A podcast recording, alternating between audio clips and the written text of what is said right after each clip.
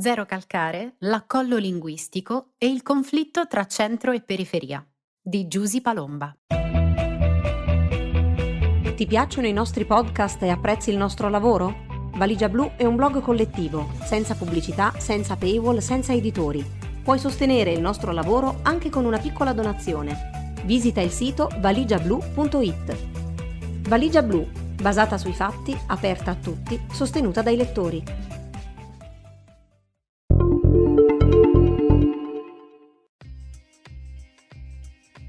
Uno dei livelli di lettura dei fumetti di Zero Calcare, e ora anche della serie Strappare lungo i bordi, forse ancora più identitario della tanto bistrattata parlata, è la mole di simboli, poster, spillette scritte sui muri, sui citofoni e sui foglietti sparsi.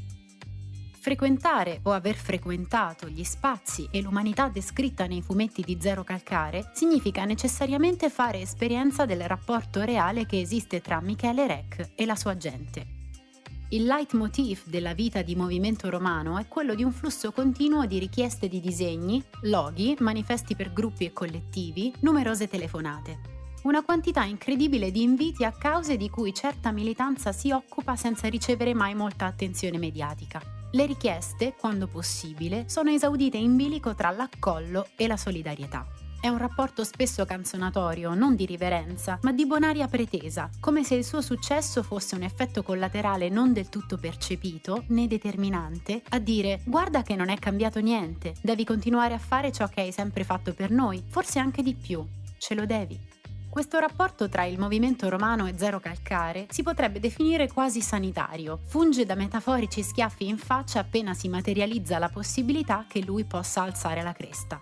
Non è dato sapere se sia merito di questa pressione o di elementi più caratteriali, ma Zero Calcare per ora sembra aver eluso i cliché di quelli che ce la fanno e poi dimenticano le proprie origini. Vanno a vivere in centro, diventano testimonial di qualche brand, oppure finiscono fagocitati dal proprio ego o peggio, si propongono come rappresentanti o portavoce di movimenti, pensando di poterne incarnare tutte le anime e declinazioni. Gli sprazzi di egomania sono sicuramente un'esigenza indotta dai media, che non riescono a fare a meno di creare idoli, ma diciamo che per ora il rischio di perdita di contatto con la realtà sembra essere al di sotto della soglia di allarme.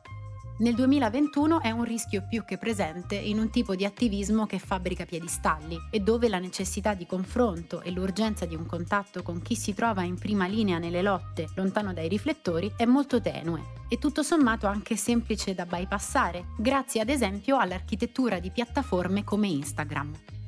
Cito questa delicatissima relazione, già nota a chi segue Zero Calcare dagli albori del successo, soltanto perché riporta molti elementi e spunti per poter parlare di lingue, dialetti e accenti. In questo, infatti, strappare lungo i bordi ha squassato gli argini di un non detto da sempre presente in Italia, nazione che troppe poche volte si è trovata a interrogarsi seriamente sulla natura e le implicazioni dell'uso della sua lingua ufficiale e lo ha fatto arrivando in questi anni frammentati in cui non è scontato sia possibile un'operazione simile senza perdersi in tifoserie e polemiche che buttano fumo sulle radici del problema.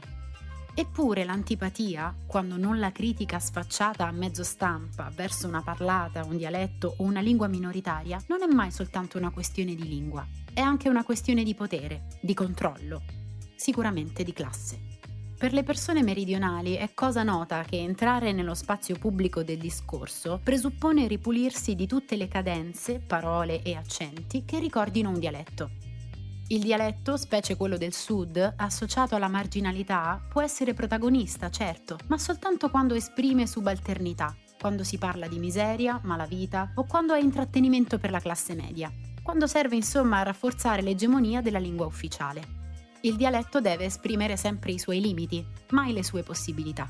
E di contrasto dare valore all'italiano che osserva ed è destinatario della rappresentazione, la consuma, ma soprattutto la controlla. Una parlata, un accento, un dialetto è un codice, ma anche un luogo, e ciò che urta della rappresentazione di Zero Calcare è che la periferia è protagonista autosufficiente, che non si rappresenta necessariamente in contrasto, che ha trovato le sue maniere, di certo dolorose, ingiuste e imperfette, e la sua ragione d'essere, senza sentirsi in dovere di dare spazio o importanza al centro o ai centri, così distanti che non è più necessario nemmeno nominarli. Il racconto generazionale, se sentissi la necessità di cercarlo, lo troverei qui. Abbiamo dovuto fare a meno del rispetto e della considerazione di chi ha ridotto le nostre esistenze in frantumi. Siamo diventati in un certo senso corpi marginali autosufficienti nelle città. Non lo abbiamo mai espresso per non sentirci vittime. Ora che lo rivendichiamo, è una verità che non tutti vogliono ascoltare. Dirlo nelle lingue nostre è qualcosa di facile da recriminare. Non vi capiamo e insieme l'affronto più grande, perché è come prendere parola in quella lingua luogo che il centro credeva di aver eliminato dal discorso. È difficile da ricevere perché il centro si rappresenta come unico luogo in grado di produrre narrazioni. Se questo è il trattamento pubblico riservato a un dialetto, immaginiamo la discriminazione invisibile che si consuma davanti a chi non padroneggia né dialetto né italiano ma più semplicemente parlare tutti in italiano e farsi capire da 60 milioni di persone e non dare per scontato che gli altri capiscano il nostro dialetto in flessione?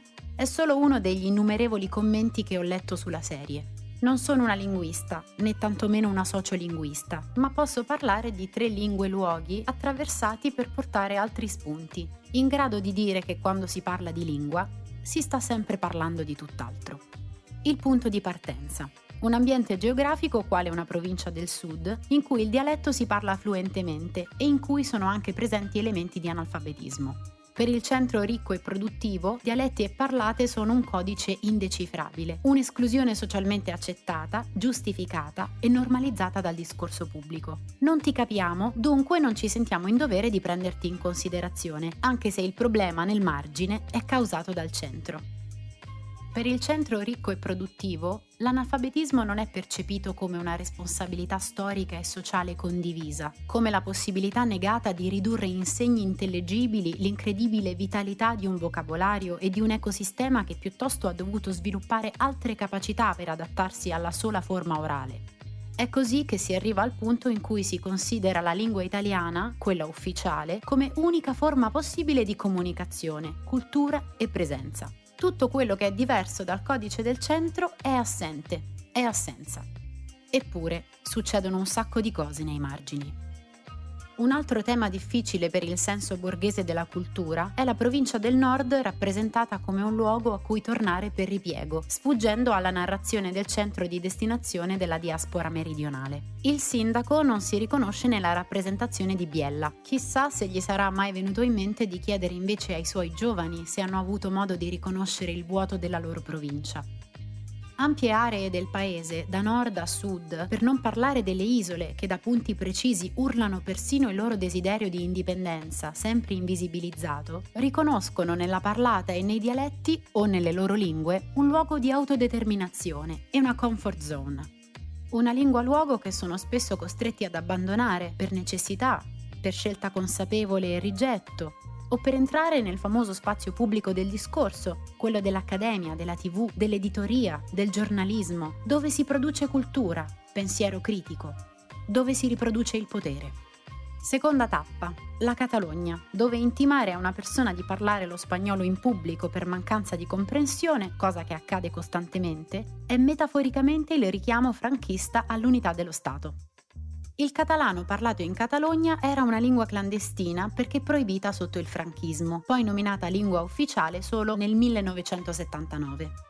La lingua è sempre stata la maniera di, e di tentare di, mantenere uniti territori con fortissime spinte indipendentiste e di autodeterminazione. E ancora oggi l'uso esclusivo del castigliano è uno degli argomenti cari all'estrema destra di ispirazione franchista. Qui il richiamo alla lingua ufficiale è apertamente il richiamo all'unità e insieme l'ombra dell'oppressione, che è stata sempre anche linguistica. Questo tenendo anche conto della critica che arriva da punti di vista decoloniali, che oggi in Catalogna si ritrovano a rivendicare l'uso del castigliano. Questa è la lingua dell'oppressore, ma ne ho bisogno per parlarti, per dirla con Adrian Rich. Potrebbe essere questo un elemento che in Italia ancora si muove in forma subconscia? Nel 2020 lo scrittore Douglas Stewart, con il suo Shaggy Bane, ambientato nella Glasgow degli anni Ottanta, vince il Booker Prize. A ruota vengono pubblicati in Regno Unito romanzi, racconti, film e serie tv di ambientazione working class, tendenza che in Europa raggiunge altri paesi come Francia e Spagna. Il dibattito si accende sulle vite ai margini, sulla necessità di aprire l'accesso alle storie e alle culture e alle lingue della strada, intersecando le questioni di genere e di razza. Mentre in Italia Shaggy Bane raggiunge soltanto poche cerchie già sensibili, il resto delle narrazioni di classe lavoratrice si contano sulle dita della mano. Poche coraggiose case editrici affrontano il tema della classe, tra tutte Alegre e la collana Working Class curata da Alberto Prunetti, senza comunque ricevere l'attenzione che meritano testi come Chav, libretto che è molte cose, prima fra tutte una critica feroce al mondo dell'attivismo di classe media, e Tea Rooms di Luisa Carnes, una proletaria nel mondo della ristorazione. Tutto questo ha delle conseguenze ben precise, e cioè l'estrema difficoltà che ha la cultura di strada, di periferia, di classe povera e lavoratrice di farsi ascoltare e capire, e dunque difficoltà di restituire dignità ai suoi temi, alle lingue, agli slang e ai codici necessari a descrivere anche i suoi problemi. E non parliamo solo di operai e fabbriche, ma di un immaginario pieno di soggetti diversissimi e di pratiche di sopravvivenza, autodifesa e resistenza alla violenza economica, immobiliaria, lavorativa dell'assenza di possibilità ma anche di presenza, di cura e delle capacità insite nelle comunità per ritrovare benessere e forme di partecipazione alla collettività compatibili e rispettose di certi stili di vita. In particolare in Scozia, il momento d'oro della letteratura working class sta fomentando un dibattito estremamente interessante sulla questione linguistica e sul rapporto tra i dialetti e le parlate e le lingue che parlano del privilegio. Perché in Scozia le lingue ufficiali sono tre, tra il gaelico e l'inglese è lo Scots, lo scozzese, la lingua eletta a descrivere il paese che passa sotto traccia, quello che contiene di certo miseria e storie truci, ma anche una tenerezza che ancora resiste ai tentacoli della furia gentrificatrice sulle inflessioni e sugli accenti, nel tentativo di renderli appetibili a una visione più cosmopolita della città. È la lingua in cui riverberano gli echi dei vecchi cantieri navali o che parla delle iron brew consumate tra i ponteggi delle nuove imprese edili, la bevanda prodotta da un'azienda a gestione familiare che si rifiuta di vendersi alla Coca-Cola e della salvezza dei lavoratori con un rapporto complicato con l'alcol. La parlata impossibile da eludere negli stand, quella dei pub, della tradizione orale dei cantastorie e della musica folk. Qualche settimana fa ho partecipato alla presentazione di un libro che si chiama Duck Feet in un quartiere della periferia di Glasgow. L'autore è Ely Percy, queer e neurodivergente, che ambienta le sue storie nel suo luogo di nascita, un quartiere povero del Renfrewshire. Il libro è pubblicato in scozzese e durante la presentazione c'è stata una discussione sulla ricezione del manoscritto da parte delle case editrici. Ely ha provato molte volte a inviarlo in giro prima che smettessero di dare sempre la stessa risposta. Un libro pubblicato in scozzese non avrebbe un mercato e non sarebbe appetibile per il nostro catalogo. E invece, complice proprio l'ondata di narrazioni working class, la pubblicazione di Duckfeet è diventata un piccolo caso editoriale. Il maggiore timore delle case editrici, afferma Percy, era di non riuscire a vendere questo libro perché scritto in una lingua minoritaria. Siamo partiti dalla provincia e dalle periferie ed è andato esaurito in tutti i posti in cui lo stiamo portando. Molta gente ha ripreso a leggere grazie a questo libro. Il problema dunque non era di vendite, ma il fatto di non rivolgersi in una lingua immediatamente intellegibile alla classe media e soprattutto dare per scontato che la classe media fosse l'unica consumatrice di cultura. In altre parole, è molto più facile stigmatizzare chi non legge piuttosto che dare spazio a narrazioni che siano rilevanti per chi vive ai margini e in cui ci si possa identificare facilmente.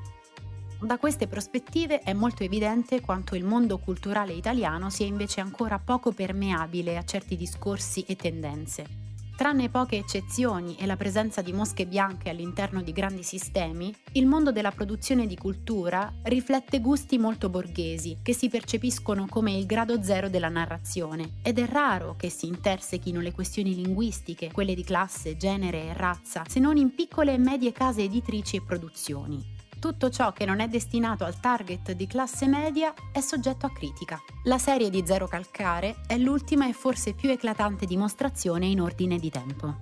Questo permette di chiudere il cerchio e tornare al punto di partenza. Il dialetto, la parlata, non è solo una lingua luogo, ma la testimonianza di un vincolo. Non esisterebbero dialetti se non ci fossero le comunità, le relazioni, i legami che li tengono in vita Non si tratta di codici scritti, standardizzati, usati nella cultura ufficiale. Serve dunque una comunità che si relaziona in modo costante a tenerli in vita. Le periferie sono i più grandi luoghi di sperimentazione linguistica, dove le culture si mescolano di più e creano il vocabolario per il possibile, in questi luoghi sempre molto variegato. La working class è abituata alla mutevolezza e alla mancanza di controllo. Recepisce bene il cambio e la creatività della lingua, perché la crea e se ne nutre.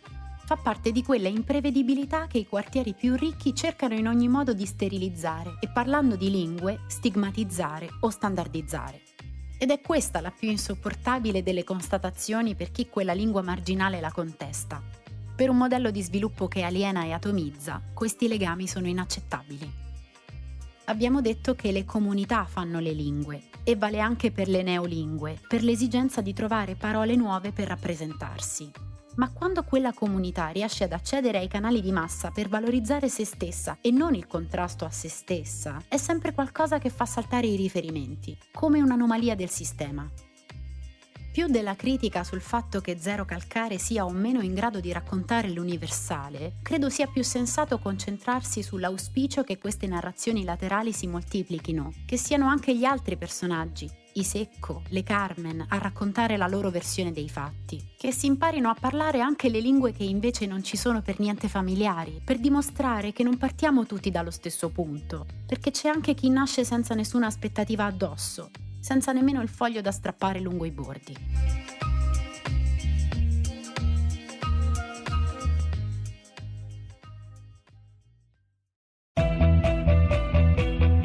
Ti piacciono i nostri podcast e apprezzi il nostro lavoro? Valigia Blu è un blog collettivo, senza pubblicità, senza paywall, senza editori. Puoi sostenere il nostro lavoro anche con una piccola donazione. Visita il sito valigiablu.it. Valigia Blu, basata sui fatti, aperta a tutti, sostenuta dai lettori.